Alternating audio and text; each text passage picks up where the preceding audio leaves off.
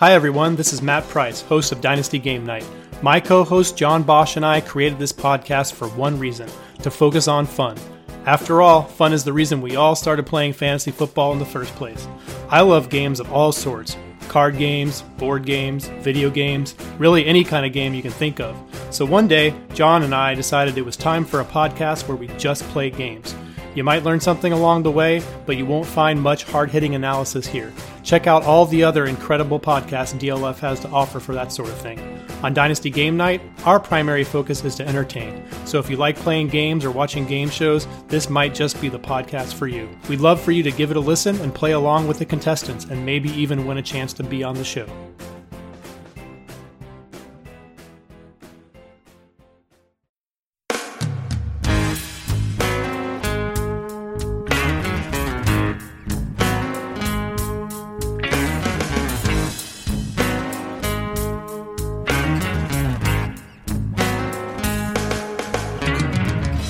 You're listening to the Dynasty League Football Podcast, where there is no off-season.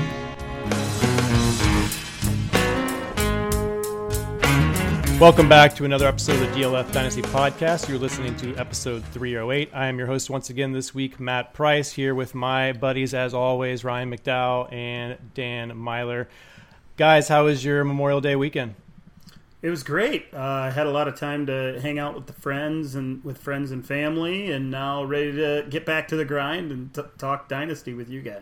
Yeah, mine, mine's good as well, and uh, yeah, same thing. Ready to get back into the groove and uh, talk about some more of these rookies. Yep, I uh, went camping this weekend. I, I am exhausted. Just one day, I took the new dog out, um, but uh, good weekend. Ready to talk some rookies. So let's get into it. Last week we uh, we went through the quarterbacks and the running backs. Uh, rookies, framing the conversation from a standpoint of looking at them from a, a startup draft uh, perspective and, and really looking at the players that are going around them based on May A D P, and we'll have June up within a couple of weeks here, I'm sure, but right now we have May to work with. So let's jump right into the wide receivers. Uh, just following the same format as last week, I'll give the rookie and the players that are going around them, and then we'll discuss kind of who we prefer out of that grouping there. So the first wide receiver selected in the N F L draft in the twenty eighteen N F L draft was D J Moore, and he came off the board at, at wide receiver, sorry, uh, uh, fifty-ninth overall in, in startup drafts. And around him, Cooper Kupp at fifty-seven, Marvin Jones at fifty-eight, Tevin Coleman at sixty, and Kenyan Drake at sixty-one. Dan, uh, do you prefer D J Moore out of this group, or would you go to a different place?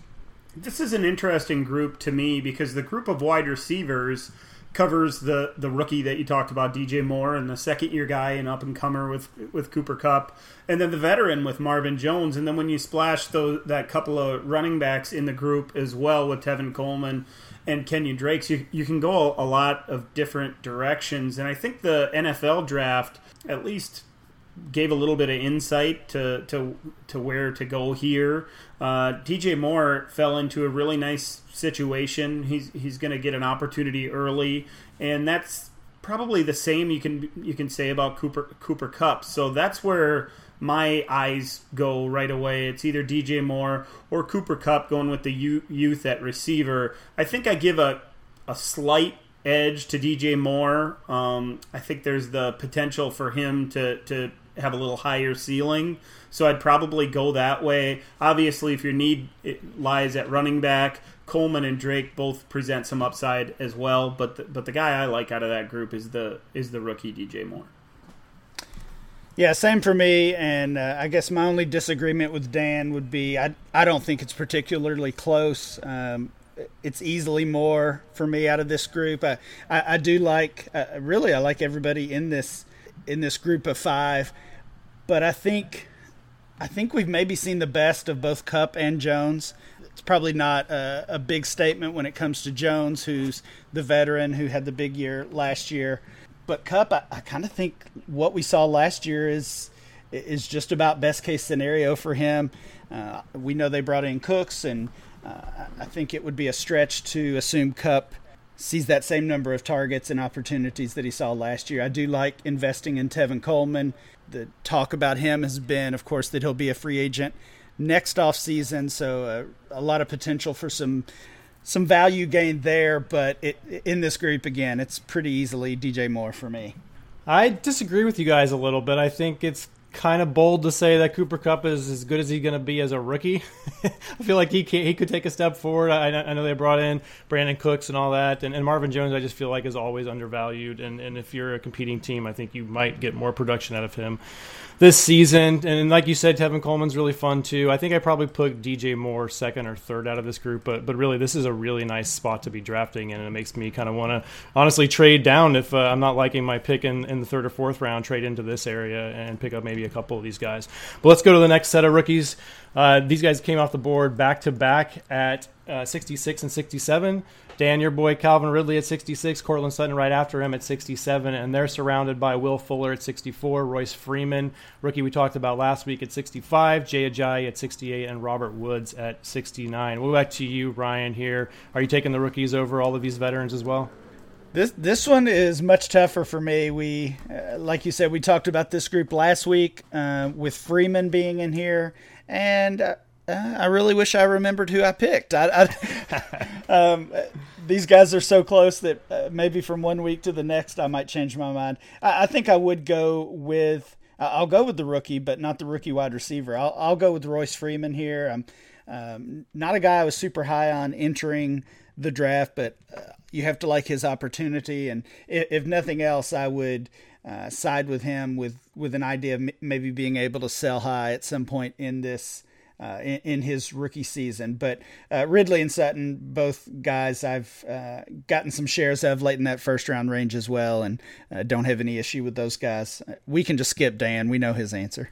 Yeah. Well, if, if memory serves me right, you, you did go with Freeman last week, and I know Woo. I went with Ridley, and I'll I'll just stick to him for the same reasons I said a week ago. Uh, and it, and to me, kind of like what you said, Ryan, on the on the first group that we talked about, that Moore was a landslide victory. Ridley is as close to that without being as much in in this group. I think Freeman's close because of his landing spot and that opportunity he's going to get, but Ridley with his outstanding landing spot makes him one of the biggest targets on the board for me. Dan, I've actually seen a couple people call the Atlanta landing spot a bad one, which I don't, I don't really get. I know, I know you love it. I, I probably don't think of it as uh, kindly, I guess, as you do, but I certainly wouldn't call it a, a bad spot. What, what would you say to those who do?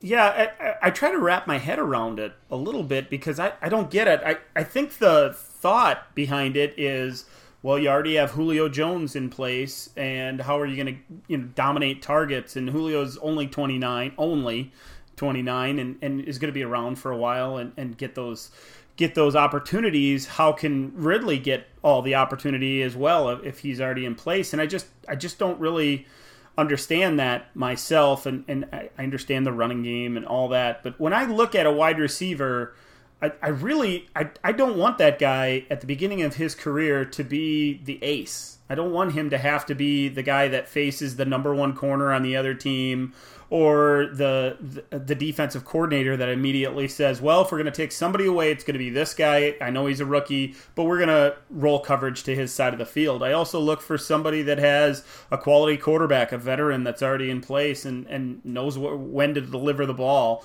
And I, you know, you know me, I like those route runners, and Calvin Ridley certainly falls under that uh, umbrella. So, you know, to those who, who don't like the the uh, landing spot, I hope you're in my league because that means Ridley falls to me, and, and I'll scoop him up in the mid to late first round all day long. I, I like the landing spot quite a bit too. I, I do think there's a little bit of risk there. Like we, he's he's a little bit of a, a similar player to Sterling Shepard, and just in the fact that he's a, he was maybe the best route runner in his class, and Ridley certainly is that in this class. Um, so maybe there's a little bit of risk there for that. But my kind of counter argument to all of that bad landing spot situation is that the last time Matt Ryan had a, had a route runner as good as Calvin Ridley, it was Roddy White, and Roddy White put up a lot of nice seasons across from Julio Jones when Julio Jones was even more dominant. So. Um, I don't hate that at all. I'm, I'm going to go with Ryan on this one, though, and say that Re- Freeman is just a touch above Ridley. But after that, I'll take uh, those two rookies, too, out of this group. Let's move on to the next one. Uh, Christian Kirk actually ro- rose up to wide receiver two post-draft uh, for me in, in this class. He comes off the board at seventy-six overall, surrounded by Nelson Aguilar at seventy-four, Cam Newton at seventy-five, Mike Williams out of the Chargers from seventy-seven, and uh, Alex Collins at seventy-eight. Dan, uh, talk to me about this group. This is This is another interesting one for me, and it's really because of one other name up outside of Kirk, and that's Mike Williams. I keep looking at Mike Williams and how much I liked him coming out a year ago, and then what it was amounted to really a lost season in his rookie year. And if you try to, if you insert Mike Williams into this class, where does he go? And like we were talking about earlier, I'm a big Ridley supporter and a fan. I, I think I lean towards Ridley, but beyond that, it becomes a tough decision for me whether I want Mike Williams or or any of these other rookies. So I, I'm going to go away from the rookie on this one. I, st- I still believe in Mike Williams' upside. I like those guys that can go get the football in the red zone, and I think he, he falls under that for sure.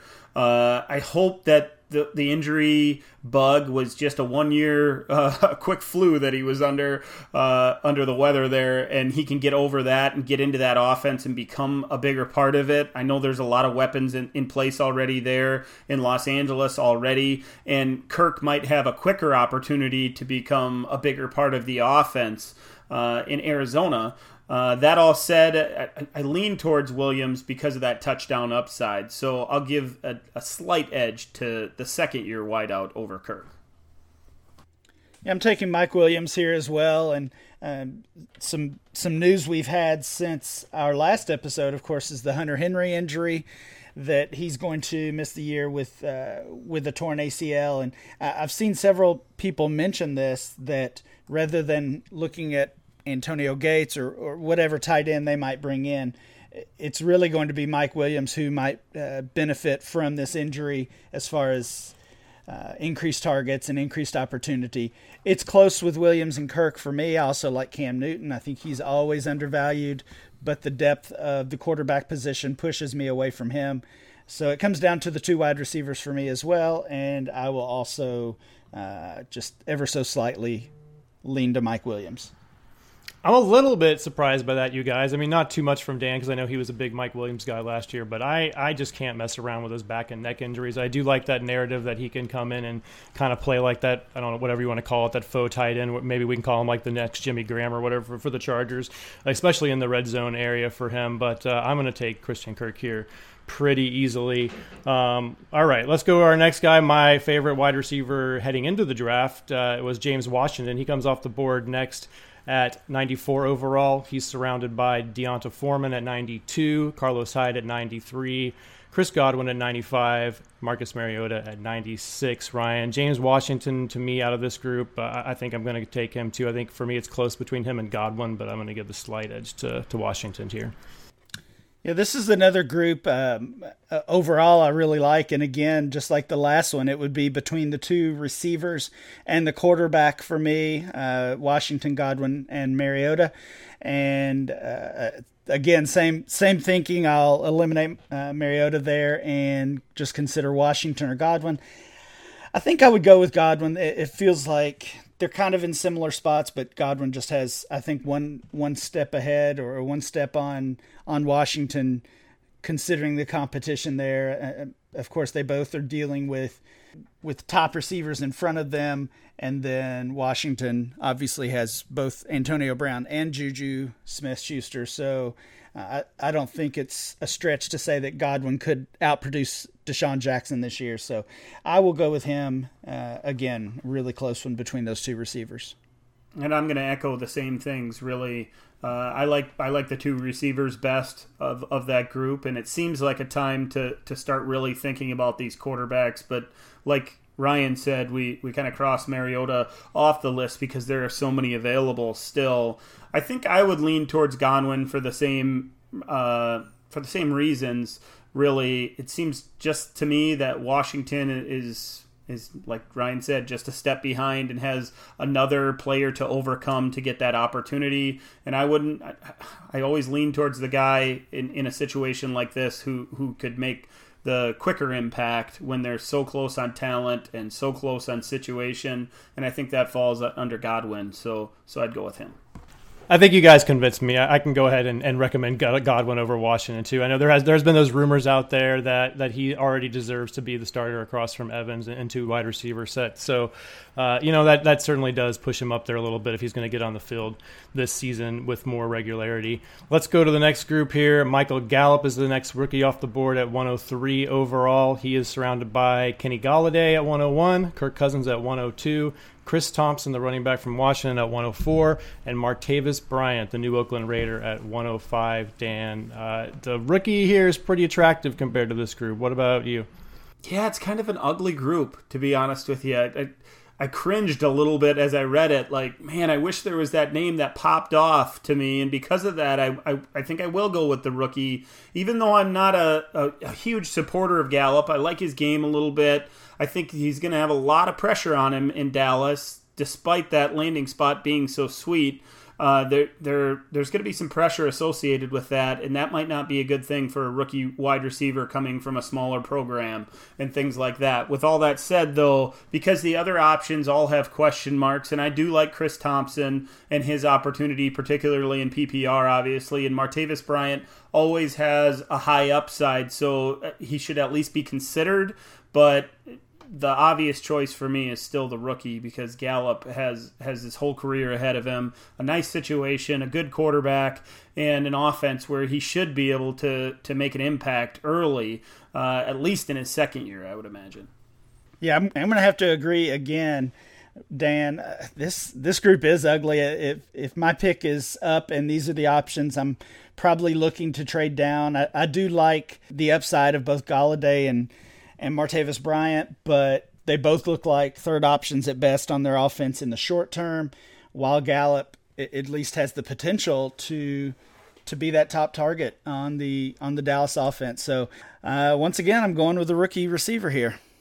I, I have a, a thought about Gallup this season where I think he's going to start off the season, you know, as their quote-unquote wide receiver one, but I don't think the defense is really going to throw their best cornerback or best defenders on him right away. So there, I think there's potential for him to produce, you know, pretty decently, maybe even, you know, close to high wide receiver two, maybe even fringe wide receiver one early on in the season. And then once defenses kind of kind of wise up and realize that this is their guy, that they kind of shift coverage over to him. So maybe the move with Gallup this season is to is to buy him early and use that production to sell him for a little bit of a of a value bump later on. What do you guys think about that?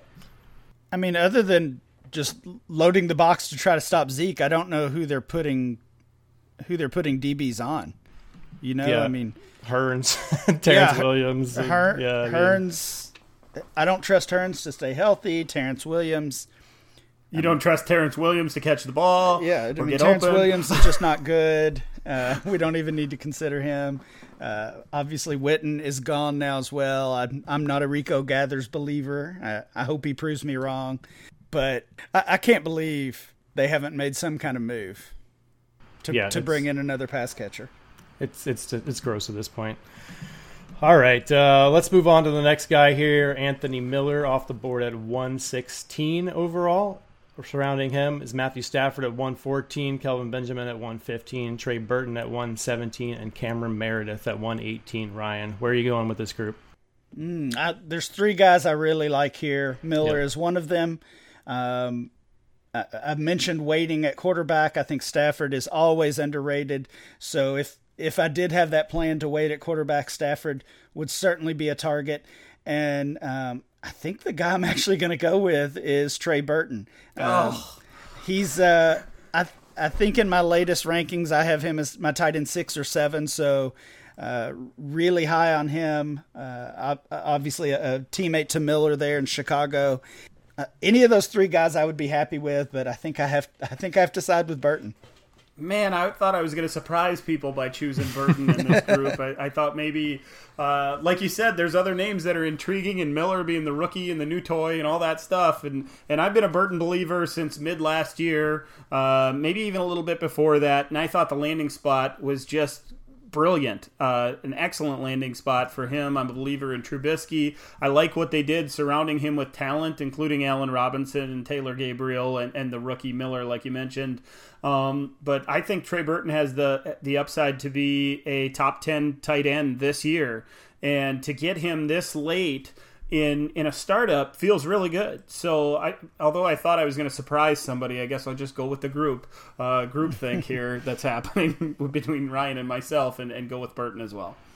Yeah, this uh, I mean, Burton is kind of like, based on A D P anyway, kind of the last tight end you want to have that has like really any longevity that you also feel pretty comfortable with starting this year. You know, you have Greg Olsen uh, after him that comes eight picks later. You know, hopefully you're going to get one year out of him. Jordan Reed after that at one thirty, for uh, fourteen picks later. We don't really want that. And then you're into the rookies, Gesicki, another old guy, Walker, Ebron, Eifert. It's just ugly after Burton, really. So I think I agree with you guys. Burton is the pick here, but I'd really want to go ahead and grab my quarterback Stafford if Burton was off the board. So I think those are, are definitely the two directions I would go here. Not, not not throwing any shade on Miller. He's certainly an attractive option there in Chicago as well.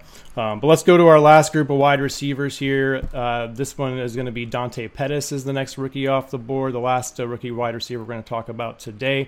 He comes off at one thirty overall. He is surrounded by Jordan Reed at pick one twenty-eight, the aforementioned Jordan Reed, uh, Tom Brady at one twenty-nine, Chris Hogan at one thirty-one, and Mike Gesicki at one thirty-two. Dan, uh, this seems like a slam dunk for the receiver for me at this point. What about you?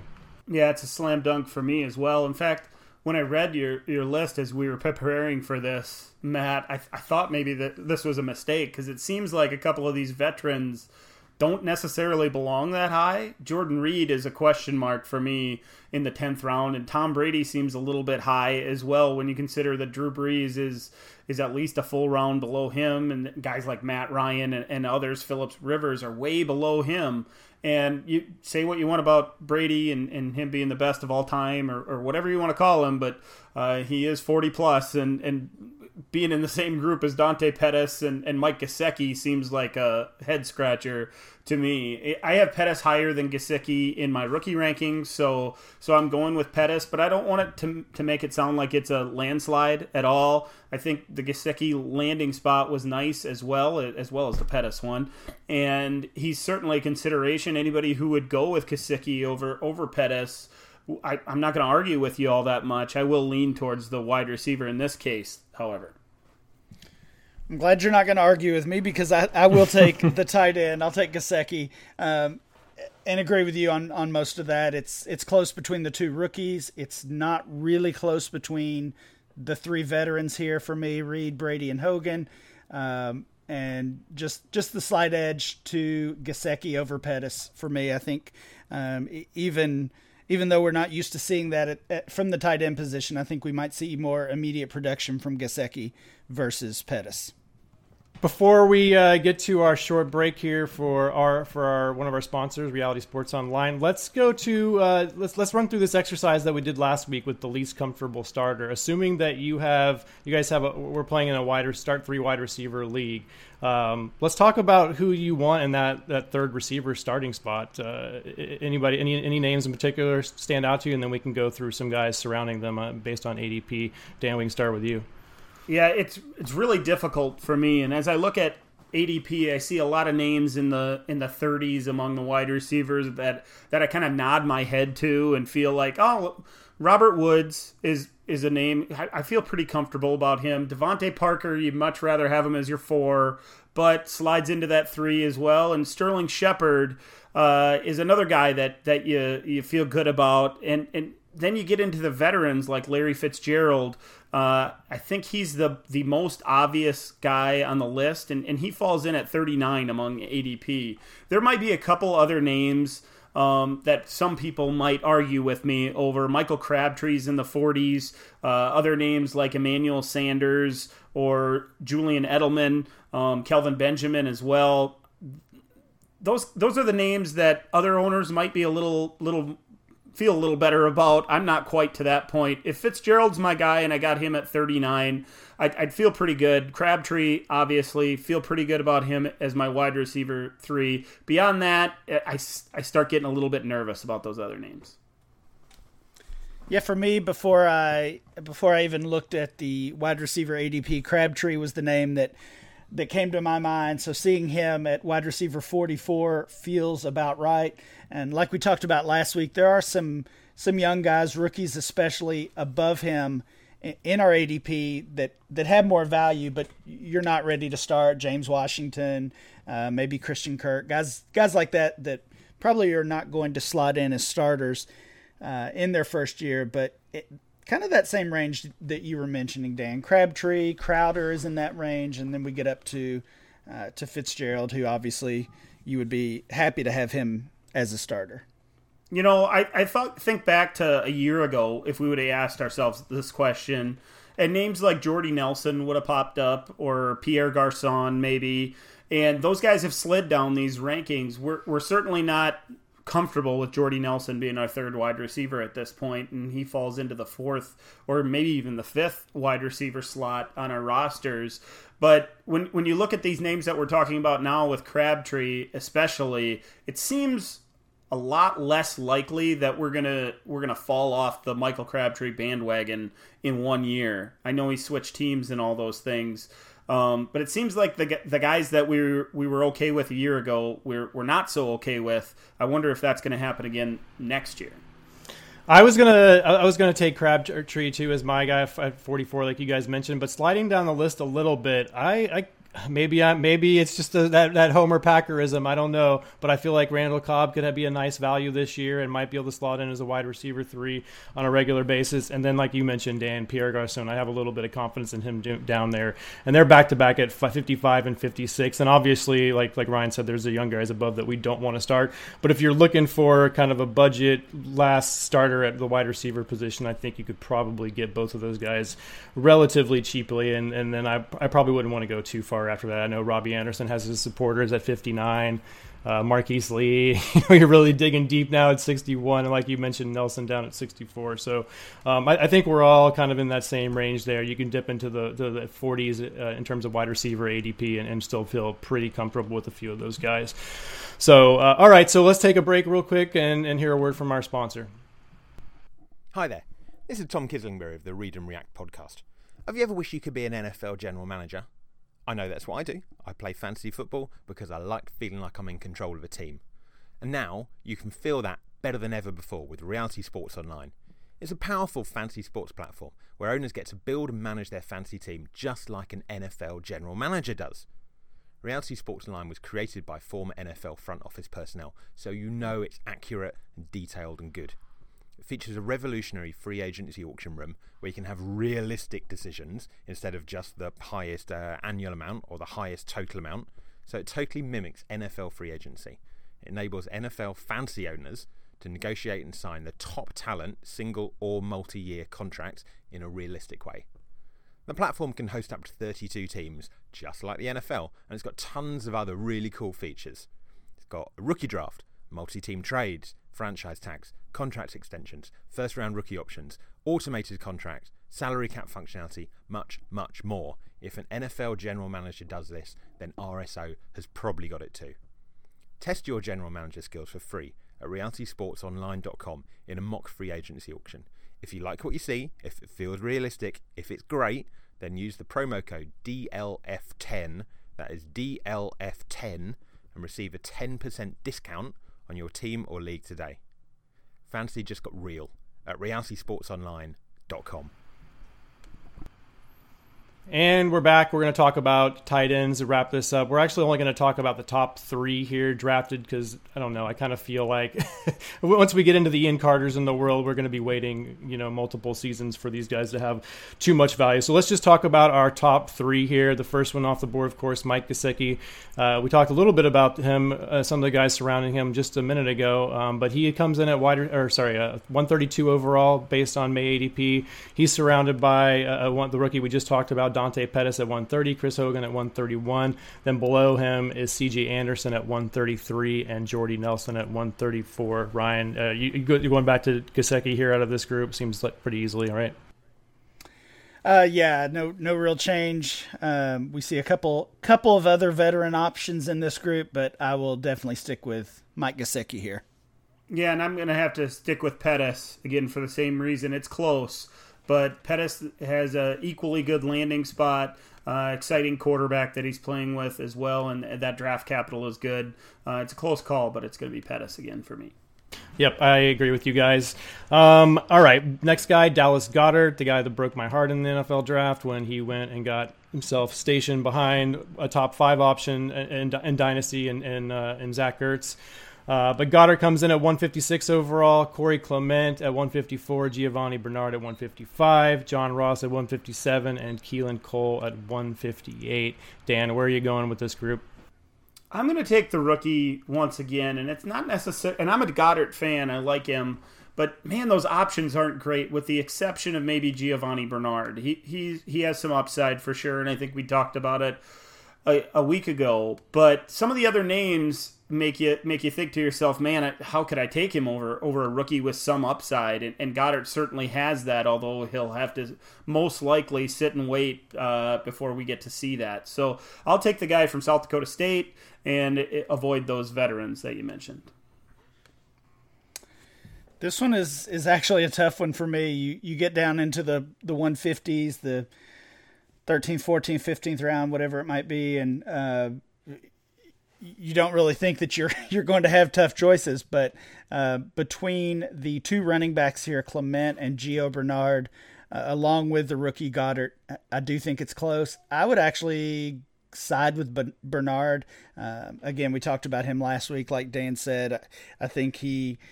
I think he could end up being um, maybe even like worthy of, of a flex starter spot uh, this coming season. I don't disagree with those takes at all. Uh, the, the guy that sticks out to me here, other than the ones you guys mentioned, what what's what's up with John Ross, you guys? He was a number nine overall pick last year. Is is he dead? I thought wide receivers, you know, they hold their value year to year. What happened with this guy?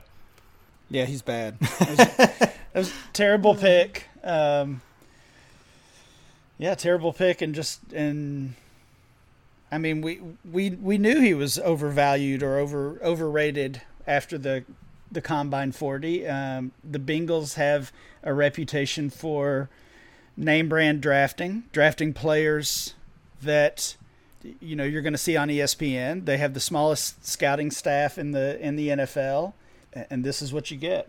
Any thoughts on on Ross here, Dan? Is he dead? He's dead to me, you know, until I see something that, that changes my mind. That, you know, everybody's in love with the speed and, and the draft capital and things like that, but it's not enough to turn turn my head anymore. Uh, there there are four other players I'd pick out of this group over Ross. He, he'd be the last guy I'd want. Yeah, it's tough. You know, you kind of want to believe that in, in the, the moves they made to improve that offensive line. They brought in Cordy Glenn. They drafted a few guys. But uh, it's... Yeah, but all those things that you mentioned there are, are a reason to like Giovanni Bernard instead of him. I, I really think so. That's fair. I guess the argument is, is that if the line is better, they can protect Dalton better and make use of John Ross's speed better. But, you know, it, it, it's tough to see him there. You know, you have, you have so many other targets there after A J. Green that you just it's just hard to hard to pick one between. Ross and, and LaFell is not exciting by any means, but you know he's going to score some points on random weeks and, and take some targets away from those guys. And then, you know, they brought Eifert back, and he's not anything to write home about either. Tyler, Tyler Boyd, another kind of disappointment of theirs. Uh, it's not going to be Tyler Croft. You know, maybe the answer is Gio. His reception totals go up this year. So, um, all right, just wanted to kind of, kind of, kind of touch base with you guys on, on Ross. Uh, would would you guys buy him for a third, like a like a, like a mid third, or just nothing? You you don't want him at all, no matter what the cost is. I wouldn't. I wouldn't give a third for him now. Okay. All right. I don't think I would either. Okay. Would you, would you sell for a third? Yep. Okay. Yeah, he's dead. Yeah, he's dead. You know, we're, we, we talked about a few of those wide receivers that that were going late in startups and, and really in the third or at least the second round, and, and now we'll we'll get into some guys that would be taken in the third round of rookie drafts, and there are a few of them that I'd rather rather have over him for sure. Yep, uh, like you mentioned, the next guy here is Hayden Hurst, coming in at two oh eight overall in May startup A D P. Surrounding him is Samaje Perine at two oh six, Jalen Samuel, Samuels at two oh seven, J'Mon Moore at two oh nine, and James Conner at two ten. Dan, you mentioned the wide receiver. I'm assuming you're talking about J'Mon Moore here. You'd rather have him. Absolutely. Ross. I'd take him in a heartbeat over Ross, and he's fifty, fifty spots lower lower than Ross in, in this A D P. And he and Hurst are close in my rankings, but I, I lean towards the guy with the quarterback that can deliver the ball. And I know Moore has some other rookies to to fight for playing time and, and that third spot in Green Bay's receiving core, as well as, as a couple of veterans um, too. But Uh, I'd, I'd lean towards him. I, I try to make a splash, especially we're talking about being in the two hundreds overall. We're we're late in a startup draft, and you're you're trying to really hit the lottery. And I think of this group, the guy that could be that guy most is J'Mon Moore. Although Hayden Hurst has a little upside as well. Uh, many would argue with me probably, but I'll go with the wide receiver that that. is playing with Aaron Rodgers. Yeah, it's it's a broken record here, but I have to agree again. The Hurst and Moore are the only players I would really consider here. P. Ryan, Jalen Samuels, James Conner, um, I think are just each of those guys are just barely worth a roster spot in, uh, let's say, like a twenty-five man uh, on a twenty-five man roster. So it's it's between the two rookies for me, and I would I would. give the edge to Moore, but uh, I'd be fine grabbing Hurst as well. Yep, it's Moore for me too. I don't mind Hurst if you think he's going to get some play early on. I just, you know, we don't we don't like these rookies that come in at twenty-five years old, especially if tight ends take two to three years to develop. But you know, maybe he'll still he can still have a solid five five year career after he after he's fully developed, right, guys? So uh, no, I lean Moore as well, but but Hurst is not a terrible option here if you're hurting at tight end. Um, those are the only three rookies we're going to talk about, but just to get a little bit more tight end discussion because I know how much you guys love that talking about that position. It's not gross at all. Uh, let's look at two. two teams that have kind of an opening for somebody to take over. I mean, it could certainly just be a hot mess and nobody kind of emerges from the pack. But let's talk about Detroit and Dallas real quick. Uh, Dan, we'll go to you here first. Detroit, you know, they they got finally dumped Eric Ebron. The Colts picked him up. They did sign former Seahawk Luke Wilson with two L's and uh, former Falcon tight end Levine, Levine Tololo. Um, but the guy who's interesting to me here is Michael Roberts. Now, he didn't do hardly anything in his rookie year last season, but his final season at Toledo uh, in twenty sixteen, he did score sixteen touchdowns. So uh, all all a tight end really has to do week to week is score a touchdown to be a top ten tight end in that particular week. So any any any guys here that you like? Is is it is it Michael Roberts? Is it one of these other guys, or is it just completely void? I, I think it's more of a wait-and-see approach to me. These guys are all pretty much free. I don't think anybody's paying anything for, for any of the tr- Detroit tight ends. Uh, Roberts is an interesting guy for all those reasons you mentioned, though. He's a big guy, six five, two sixty, I think, and can run a little bit. Played a little bit as a rookie and, and, and made that one really nice catch that, that caught a lot of dynasty owners' eyes during that, that rookie season. So while he's interesting... Um, in a shallow league, he's he's not rosterable, and I don't think any of these guys are. If you remember back to Luke Wilson's, I don't know if you can even call it a heyday, but it, but his best uh, best times with Seattle, uh, I think he caught twenty passes once or twice uh, in his first couple of years and caught a couple of touchdowns. Uh, you know, there was a there was a little bit of buzz at one point about him too. So I, I certainly don't count him out or anything to become a pass catcher, catch fifty plus balls and, and be rosterable and maybe even startable but during bye weeks and after injuries set in. Um, I'm not really betting on Levine Toilolo to, to make an impact for dynasty owners. If it's going to be anybody, it'll be one of those other two. That said, I, I'm not rushing out to roster either one of them unless you're in a really deep league. Yeah, I, I don't really want any of these guys either. um, no, just... Just really very little hope on any of those guys. I, we talked about Golladay earlier. Looking at their depth chart a little bit here, it, it does seem like maybe he's the guy who could benefit from uh, from Ebron's target vacancy.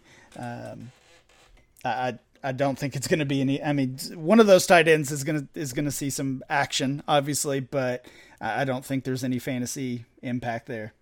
Let's go to Dallas then, Ryan. You know, the, the popular guy here is Rico Gathers, maybe the rookie Dalton Schultz, uh, Jeff Swain, Blake Jarwin, David Wells. Uh, it's it's maybe not quite as gross as it is in Detroit. Maybe we have a, a ray of hope here with Rico Gathers, but any of these guys rosterable in deeper leagues? Sure. I mean, I think Gathers is Gathers is the guy uh, with the upside, you, you know, the, the former basketball player. And uh, we know what that profile looks like at the tight end spot. We've seen uh, a ton of those type players be successful over the years, in, including turning into Hall of Famers, basically. Uh, Tony Gonzalez and, and Jimmy Graham and others. Uh, so, I mean, if I'm betting on one of these, it would be Rico Gathers. Uh, I mean, they just have to hate it that they got sniped on Dallas Goedert in the draft, and, and we have to hate it too, because that would have been would have been a game changer for Goddard's value, and, and maybe for the Cowboys as well. Yeah, and I, you know, I'm I'm going to echo what what Ryan said there, but it seems to me that Gathers has a price inflation that, that bakes in, you know, the the goodness or or the upside or whatever you want to call uh whatever you want to call it. I, I think I think he's too expensive for me. I'm I'm not giving up the draft pick that it takes to get Gathers, because that's still a roll of the dice. So for me, this seems like a lot like Detroit. I'm not rushing out to get any of these guys. Gathers is the top guy on my wish list as well, but I'm not I'm not gonna go get him unless he's almost free, and he's not almost free, not even a little bit. I think Gathers is an interesting guy, and there's people like this or players like this every offseason. Um, and, and really it's this exact profile that they get a little bit of hype. It looks like they might have some opportunity, and they become almost, uh, almost untradeable because of what you're talking about, Dan. Because if you, if you have Gathers and you've held on to him for a, a year or two, or you scooped him up off the waiver wire a couple weeks ago when, when Jason Witten retired, There's there's really very little reason to sell for a third rounder. And if you're anybody else in that league, you should not pay more than a third rounder. yeah. um, so that's that's the breaking point. Um, the problem we see, though, Ryan, is I was in a I'm in a lot of salary cap leagues and, and was in a free agent auction a week ago where where he he went for five percent of a budget, because people are, are getting jumping on this train, and there were two guys in the room that were were going nuts over it. And and you know, that doesn't accurately accurately depict what's going to happen on the trade market or where his value stands, because it's only one auction and and only two guys that were bidding against each other, but it got out of control. And as soon as I saw that, I I, I immediately thought of what you were speaking of there, Ryan, that that there's a little bit of hype and people get out of control in the off season when there's very little news. And that, that took over. That that's way too much. He's a one dollar player in, in any salary cap league, and might not even be a full dollar player if, if you have to guarantee the money uh, to the player. So for, to see him go for four or five dollars is ridiculous. And if that, you know, that really translates to having to give up a second or maybe even a late first for a player that has never done anything and has two little tidbits of good news in his career. So uh, don't let it grab you like it does to some dynasty owners, obviously. Uh, that's, that's what led me to say that I'm just not willing to pay the price. What we see with Gathers is, first of all, he had hype last offseason as well. Uh, he had the concussion that was serious enough that it almost ended his career. Uh, it and it did obviously end his season last year. But, I mean, in Dynasty and in fantasy football, just like in every other walk of life, you have these influencers, right? You have you have people that with one tweet can change the value of a player.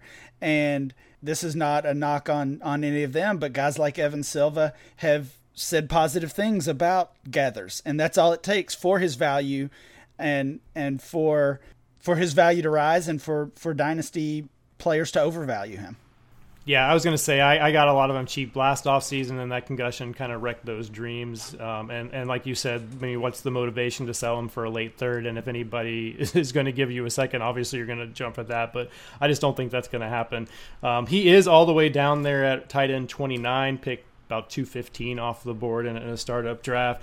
Um, but Dan, it seems like you're saying his value is, is higher than that on the trade market right now. I have not really seen him moved in, and I've not been approached, and I haven't, I don't know, like maybe half of my leagues, maybe a little less than that, but um, it would certainly take more than like a late third to, to move him from me too. So I, I would expect that A D P to rise as we get yeah. more data here yeah. in the next month or so. Yeah, I, I don't disagree with that at all. But um, while we are all the way down here at, at tight end twenty-nine, let's go to our least comfortable starter at the tight end position. position, Dan. Uh, it gets really gross after, uh, like you uh, well, we, uh, Ryan briefly mentioned the, the Hunter Henry injury, which again, I, I'm, I'm on record as not being a huge fan of Henry, but it just, just any injury to this position to one of the top guys just destroys the depth even further. I mean, it was already a wasteland after tight end five or six, and, and now it's, you know, it's it's even worse now without Hunter Henry there. So how far are, are you willing to go down this this this totem toll uh, of tight ends? You know, for me, if I don't have one of those top guys, I, I kind of just throw darts and, and hope I can piece something together. How about you? Yeah, God forbid you play in a league where you have to start two tight ends. That'd be... That'd be madness. One of those uh, coming up. As I go through these tight ends, I, you know, I, I nod my head. As you go through the top ten or so, you nod your head and you feel like you get some momentum going. And then that momentum dies awfully quickly uh, as soon as Greg Olson's name goes off. And, and he's twelve in the current A D P. Um, the only names beyond that that you feel a little bit of comfort with, and it, and it's still a queasy feeling in your stomach, is, is maybe Delanie Walker, um, a veteran presence that should catch a fair amount of balls. And I, and I know the ninety plus catch seasons are, are in his past, but still should have some consistency. Uh, and beyond that, it, it gets awfully dicey. So I, I think the, the last name you really feel good about is Greg Olsen. And Trey Burton comes in at eleven right in front of him. He's still, I, I, I certainly consider him part of that group. Uh, David Njoku is the one name that's uh, higher at six that I'm just not convinced. I don't feel really good about him being my number one tight end week in and week out. I know you kind of have to. George Kittle is the same type of guy. You have to, because there's those are the top twelve. But I feel a little uneasy with those guys and would, would rather have one of those veterans to, to pair with, with those young guys. Yeah, those those sophomores that are in the top uh, nine or ten there, and Njoku, Howard, Kittle, uh, I love the upside of all three. Not ready to rely on any of them as my starter, though. Uh, I, I would go all the way down to Delanie Walker. I had to look up his numbers, and I was surprised to see, maybe you guys will be as well, he's been a tight end one, a top twelve tight end for the past five years running. So tight end eleven, tight end eight, three, five, and four. So a top five tight end the past three years. And I mean, he's thirty-three years old. That's going to fall off sometime. Maybe it'll be this year, but considering what his value is, it's, uh, it's hard to not try to scoop him up on the cheap. Yeah, I have a ton of Delanie Walker. I've been buying him cheap all offseason just for this very reason we're talking about. Is it's just gross, and I don't want to spend any real capital at the position. Some of those sophomores you, you mentioned there, like the one that sticks out to me is George Kittle. Like I feel like I feel like tight end nine is his upside. Like that's his absolute ceiling. Like I don't I don't really feel like he can he can really go much higher. You know, if you look at Shanahan offense historically, they don't really throw the tight end all that much. Uh, he had a good run of games there with with. Uh, Uh, uh, Jimmy Garoppolo at the end of the season, but if I forget which podcast I was listening to, but they extrapolated out those four games, which were, you know, is, is it always an exercise that doesn't really mean anything, but it's just kind of fun to look at. If you extrapolate out his best four games, he would have finished as tight end nine uh, last season. So he's already there in terms of dynasty. So if he's a guy I would be looking to get out on it, probably if I could pick up like Delanie Walker and, and like maybe a, a, a second or third round pick um, um, if I'm a contender. So I like that. If you really are digging deep, Austin Seferian Jenkins, you know, probably has some touchdown upside down there.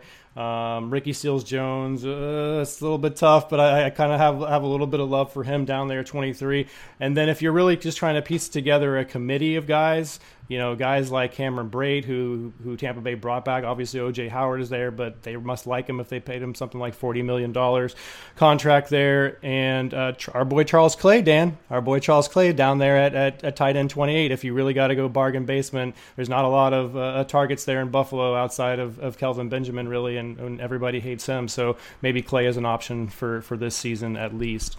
Uh, my dig deep guy, I was going deep too because a name popped into my head that that I wasn't really like looking to start, or I don't feel comfortable putting him in my lineup, but I, I was like, well, I wonder where Jared Cook falls, because he, you can certainly put him in your lineup in a pinch, and he caught fifty-five, uh, fifty-four balls a year ago in Oakland, and usually if you catch fifty balls, you are useful in, in Dynasty at the tight end position, and he goes all the way down there at thirty-nine. He wasn't drafted. The last tight end. The, the last tight end. He's the last tight end on the board. So uh, if you're if you're saying rosterable, you can you can roster the entire list of guys. Uh, but, man, Jared Cook, if, if you're relying on him, you certainly don't feel good. But he seems to be free, so you could at least get a guy that's going to catch a couple balls every week. Brian, why is Mo Alley-Cox in Indiana being drafted when both the Ebron and and uh, uh, Jack Doyle are there? Is is there some hope for this guy that I don't I don't understand? Because it's still as well, right? Uh, no, I have, I have no idea. That's that might be a uh, a data issue. I can't imagine anybody actually actually uh, drafted him. So we might need I to was check a little surprised to see him up there because he's not even the last one one selected. Uh, he was at thirty-four and Jared Cook's at thirty-nine. But um, anyway, guys, uh, real quick before we get out of here and enjoy the rest of our Memorial Day weekend, let's take a look at the Listener League um, that we are running through. Uh, you guys might remember several months ago we ran through some basically basically redrafting a bunch of the rookie classes starting back in, I think we started with two thousand thirteen. So we started a Listener League kind of based on that where we're doing, what is it, nine or ten drafts this offseason uh, for each each year. And we've gone through four so far. We started when, in two thousand eleven with a with a one-round draft.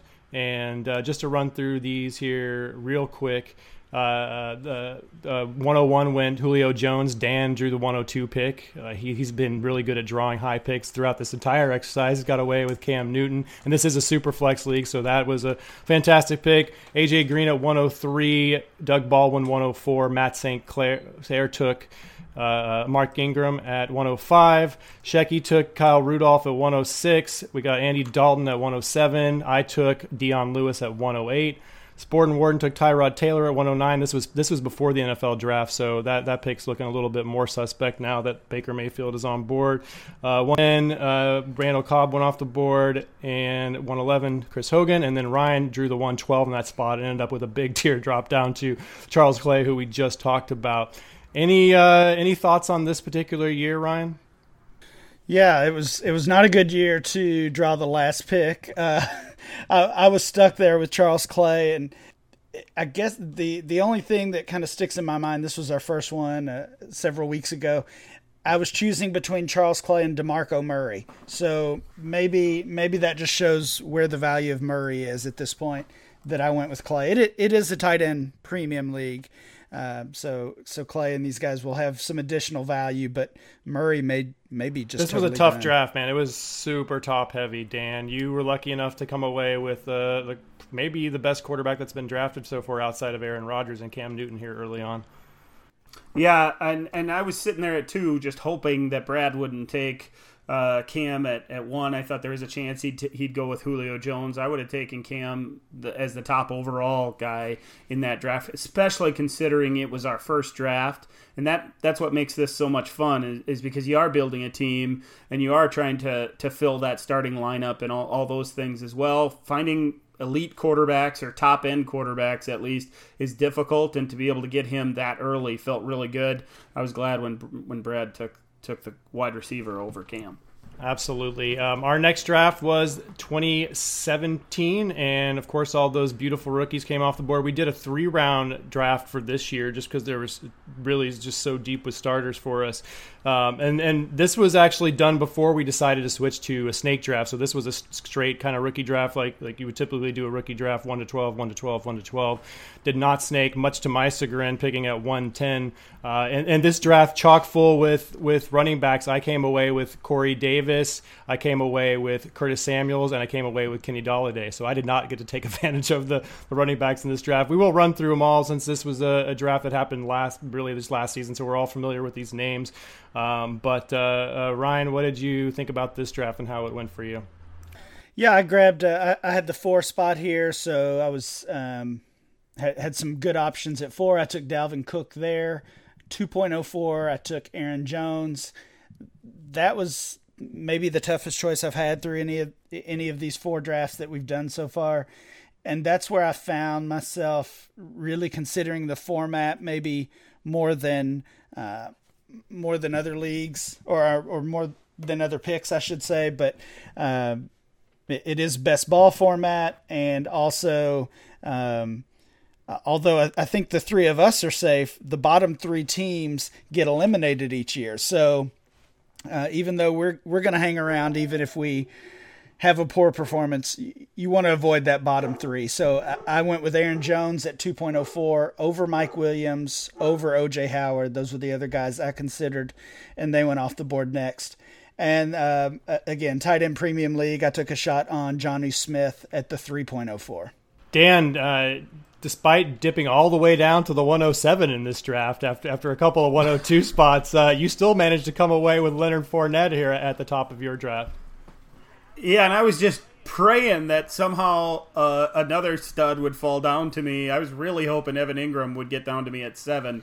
He went at six instead. I thought it was a, this was a really interesting jo- uh, draft. Deshaun Watson slid to three. I thought there was a case to be made that he could have been the, the top overall pick. Instead, that was Kareem Hunt e- over even Alvin Kamara. So it was a really interesting draft to me. Dalvin Cook going to uh, Ryan was the obvious choice. Uh, I, like I said, I wished Evan Ingram could have got to me, but getting Fournette felt pretty good in, in a running back rich draft. And then I thought there was a tier break after the nineteenth pick where I was selecting as well. I I was...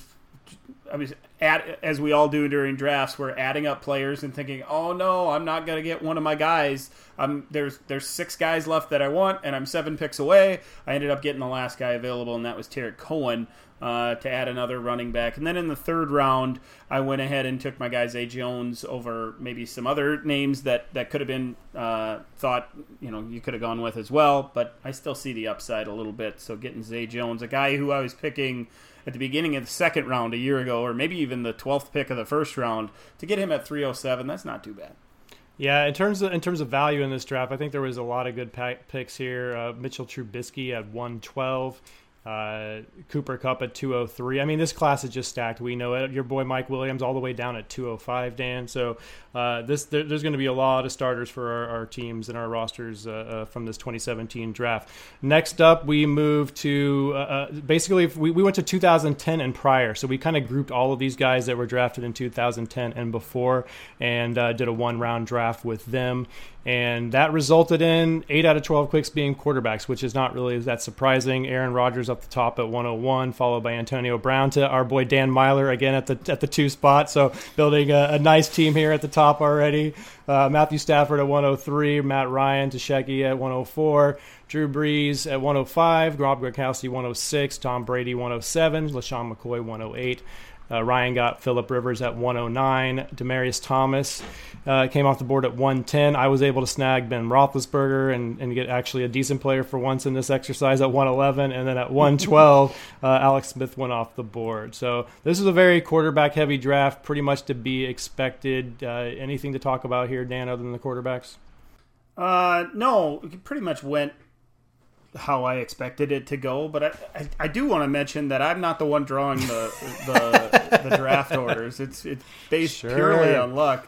Uh, I certainly am not. Uh, I have been fortunate to, to to get some good players though, and getting Antonio Brown. Nobody can ever get angry about that. Uh, there was a tier break at, at after two, and once again I fell in the right place. So I feel good about having that group, uh, one stud at every position for sure. Ryan, any thoughts on this draft? Pretty pretty standard. Yeah, with the twenty ten and prior, like you said, we expected it to really be quarterback heavy, and looking class by class with all the other uh, all the other years, there's going to be one or two quarterbacks potentially, but this was really, for each of the teams in, in our league, really the chance to at least make sure you had one solid quarterback Uh, as as your starter in the super flex format, and uh, it, it'll be interesting to see the teams that went with other positions here. Yeah, I thought there was a it, it was interesting to see LaShawn McCoy go where he did, even Rob Gronkowski where he did, uh, with those other quarterbacks available, Demaryius Thomas as well. Uh, I thought I thought that was a head scratcher a little bit for me, for for my guy Ryan, uh, that got Matt. Ben Roethlisberger, which he had to be really happy with. Yeah, for sure. I did want I did want Rivers, but of course Ryan sniped me again. So you know that's that's the way it goes. Uh, move. Get used to it. Moving on to our the, the draft we just we just finished last week. Uh, we moved to twenty fourteen, of course, the year of the wide receivers. Uh, just much much like the twenty seventeen class where with, with the running backs, I didn't get any running backs. And in this class, I didn't get any of those wide receivers. I drew the twelfth slot in this one and, and was able to end up with Trey Burton. And luckily, we switched to a snake format and picked up a second quarterback here in Blake Borders as, as well. But uh, those guys at the top, uh, Matt Phillips was able to come up with Odell Beckham, Mike Evans at one oh two, Devontae Adams, Allen Robinson, Jimmy Garoppolo to Dan at one oh five. Once again, piking in the top half of the draft. And... uh, Uh, Brandon Cooks following him, Jarvis Landry, Devonta Freeman, Sammy Watkins, Jerry McKinnon to, to Ryan, Derek Carr to Sporting Warden, and then, like I said, Trey Burton for me. Talk about this first round. Uh, Ryan, did you get who you were hoping fell to one ten and, and McKinnon? Uh, yeah, I thought that was probably the the best uh, best case uh, possibility at that point. I, I thought I would get either McKinnon or Sammy Watkins. Uh, I had decided I was taking both of those over Carr, who was, I thought, the next uh, next best option, and he did go next. So that kind of fell how, how I thought it would go. Wrap wrap us up here, Dan, then we're going to get out of here. Any thoughts on this particular draft? I, th- I think we learned a lot through this exercise, and the three of us, having gone through it, do- doing our podcasts a couple months back, we we might have a little bit of an advantage because back then – we were building teams, but we had a lot of draft picks, obviously. And Jimmy Garoppolo, if I remember right, fell all the way down to like ten or eleven. And when I was on the clock at five, I, first of all, I thought there was no chance he was getting past six. And it was either Garoppolo or Brandon Cooks. And, and being on the clock, I, I, I just kept being pulled towards Jimmy Garoppolo. So it it's not necessarily, I don't think, the change in, in value or anything else. Uh, or, or even how we're doing, um, how we're doing these drafts and only having one pick per round, as opposed to having four per round when we went through that exercise a few months back. It's more of we have a little bit of experience in this, and we, we figured out we may we may have made made some mistakes a few months back, or at least I did. I went back and looked, and I took Carlos Hyde over Jimmy Garoppolo, which it, which was a huge mistake. And and he fell all the way to eleven. I, I feel like I, I got a really good player at five, although I will say Ryan Howlett, he got my guy. I was hoping Allen Robinson would get to me. Uh, but to get Garoppolo there is, is a good get. And to, to get Brandon Cooks at six, that that's a nice one as well. There are a lot of good players in this class, as we all know, and everybody improved their team for sure. Yeah, just uh, highlight a couple players in the second round. I don't want to run through all of these because we are short on time. But um, my favorite pick from this range, probably Martavis Bryant to you, Dan, all the way down at two oh eight. I actually considered him with one of my two picks at the one twelve, two oh one turn. So nice value there from you.